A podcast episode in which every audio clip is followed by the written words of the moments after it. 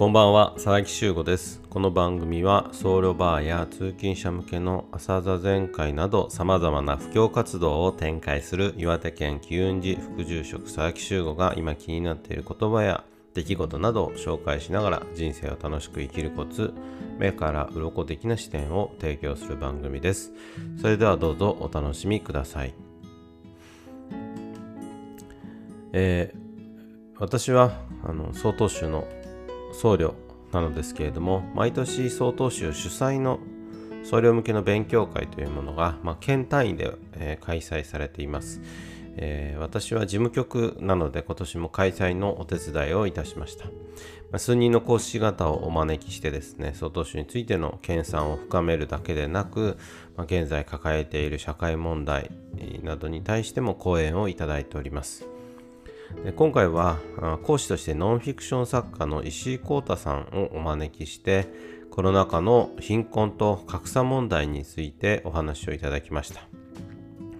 お話を聞いて一番感じたことは分断が進んだということです、ま、分断というキーワードが近年注目されています。世間的に最も注目されたのはアメリカの大統領選挙だったかもしれません。ま、アメリカ経済っていうのはですね、まあ、格差が広がる一方で、まあ、トランプ政権というのは、まあ、経済的なこう合理性、えー、の中でですね格差が広がるのも、ま、やむを得ないというようなスタンスでした。まあ、まりにも広がった経済格差っていうのはですね、ま、アメリカだけでなく世界中に広がっています。例えば世界で最も裕福な26人があ世界人口のうち所得の低い半数にあたる38億人の総資産と同額の富を持っているというような報告書が出ています。すごいですよね。お金持ち26人と38億人の資産が一緒だということですよね。まあ、そんな分断はですね、経済的なことだけでなく、人種差別、国籍差別、そして男女差別など様々な領域に広がっています。まあ、女性差別に声を上げた MeToo 運動やあ、まあ、黒人差別を訴えたブラック・ライズ・マターなどは、まあ、記憶に新しいことです。そして、まあ、コロナ禍のアメリカでは、まあ、アジア人、アジア系の住民に対するですね、差別、暴力が深刻化しています。アトランタでは3月にマッサージ店うん。3点で白人の男が銃を乱射しアジア系女性6人が死亡するというような事件が起きました。こういったアジア系に対する差別暴力の加害者が必ずしも白人ばかりではなくですね黒人などのマイノリティまあ、人種的な少数派であるようなケースも目立っているようです。まあ、相次ぐこういった事件はですね、人種差別に、まあ、こういう女性軽視みたいなものが重なり、まあ、コロナ禍で加速しているように感じています。まあ、日本でのコロナの影響というのはどうでしょうか？例えば失業者、まあ、完全失業者数っていうのがま36万人増えて、そして20年度の平均の完全失業率は2.9%、まあ、前年比の0.6ポイント上昇しているようです。まあ、コロナ禍ではですね、社会的に弱い立場の人に打撃を与えているというふうに考えられています。自営業、非正規職員、学生のアルバイトなどなどですね、逆に強い立場の人にはテレワークなどで対応したりすることでの、え、被害が少なかったり、まあ、一時的な利益をもたらしているということも、えー、見えています、えー、二極化が進んでいるということですね。女性の負担も増えています。7割の人が家事育児の負担が増えたというふうに回答しているアンケートもありますし DV の相談件数は17万5000件ということで前年比の1.5倍そして自殺者数も前年比より1割ほど増加しています。そして主婦の自殺も増えているということです、えー、なぜ女性が犠牲になったのでしょうか、えー、まあそれはですねそもそも DV 被害を受ける女性っていうのはですね弱い立場の人が多いそして自殺に追い込まれる人というのは複数の要因を抱えている人が多いということです。まあ、コロナだけでなくですね、えー、弱者が抱えている複合的な問題にコロナが追い打ちをかけたということですね。まあ、つまり DV 被害者 DV に被害に陥りやすい環境であったり自殺に追い込んでしまうような環境のギリギリのラインで生活していた人がコロナ禍のまあいろいろな影響、まあ、経済的な影響も大きいでしょ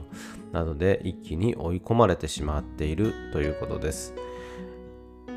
コロナの影響は、まあ、社会的弱者に対して最も大きく出ているというふうに考えられています。そしてコロナ禍で夜の街でクラスターが発生し夜の街そしてそこで働く人たちが犯人扱いされるような報道が続きました。石井幸太さんは今までの取材経験やそういった場所での取材を通してですね鋭い指摘をしていました、えー、夜の街で働く人はそもそも家庭環境に問題があったり家出をせざるを得ない環境の人が多い。そして中卒者も多いということです。中学を卒業し、英出をした時に、まあ、そんな人がですね逃げ込める場所が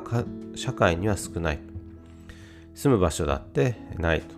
まあ、そこら辺の話をちょっと省略しますけれども、まあ、そんな時にですね、キャバクラやホストクラブなどのですね、夜の街は、まあ、寮も完備していたり、逃げ込むことができると。そうやって夜の街で働くようになると。まあ、中卒ですと仕事を見つけることは難しいし本人たちは社会に捨てられたというメンタリティーを持ってしまうということです。この本人たちが社会に捨てられたというメンタリティ本人たちが社会を信頼できないという気持ちを持ってしまうということは私は非常に辛いことだなと思いますし心に刺さりました。まあ、社会が家出をする人に対して手助けをしたり仕事を与えるというようなことができていれば彼らのメンタリティも変わっていたでしょう、まあ、そんな彼らはですね日雇い労働のような環境で夜の街で働きは働き出すわけですけれども、えー、まあ、そんな中で今回のコロナです、まあ、社会からですね、えー、悪者扱いをされて営業停止を求められてもですね何の保証もないと社会から見捨てられたというふうに考えている彼らにとってはですね、まあ、そんな社会からの要請にはですね到底答えることができないというわけです、まあ、そんな彼らをですね社会からの要請に従わない悪い奴らだと、ま、非難することは簡単です。しかしそんな簡単に非難することでこういった問題は解決するのでしょうか。家庭内暴力や進学したくても進学できなかった彼らを社会が救えなかった。そんな社会を私たちが作っているとしたら問題は彼らではなくて私たち自身なのではないでしょうか。分断が加速する中私たちそして、まあ、宗教者である私にとってはどのようなことができるのかということを、まあ、あの次回のポッドキャスト、Spotify 配信でお話ししたいと思います。えー、今日もお聴きいただきましてありがとうございました。ぜひ番組のフォローをお願いいたします。メッセージは Twitter、ハッシュタグ、週後の部屋でツイート、もしくはインスタ、Twitter などでダイレクトメッセージをしていただけるとありがたいです。今日はお聴きいただきましてありがとうございました。またお会いしましょう。さようなら。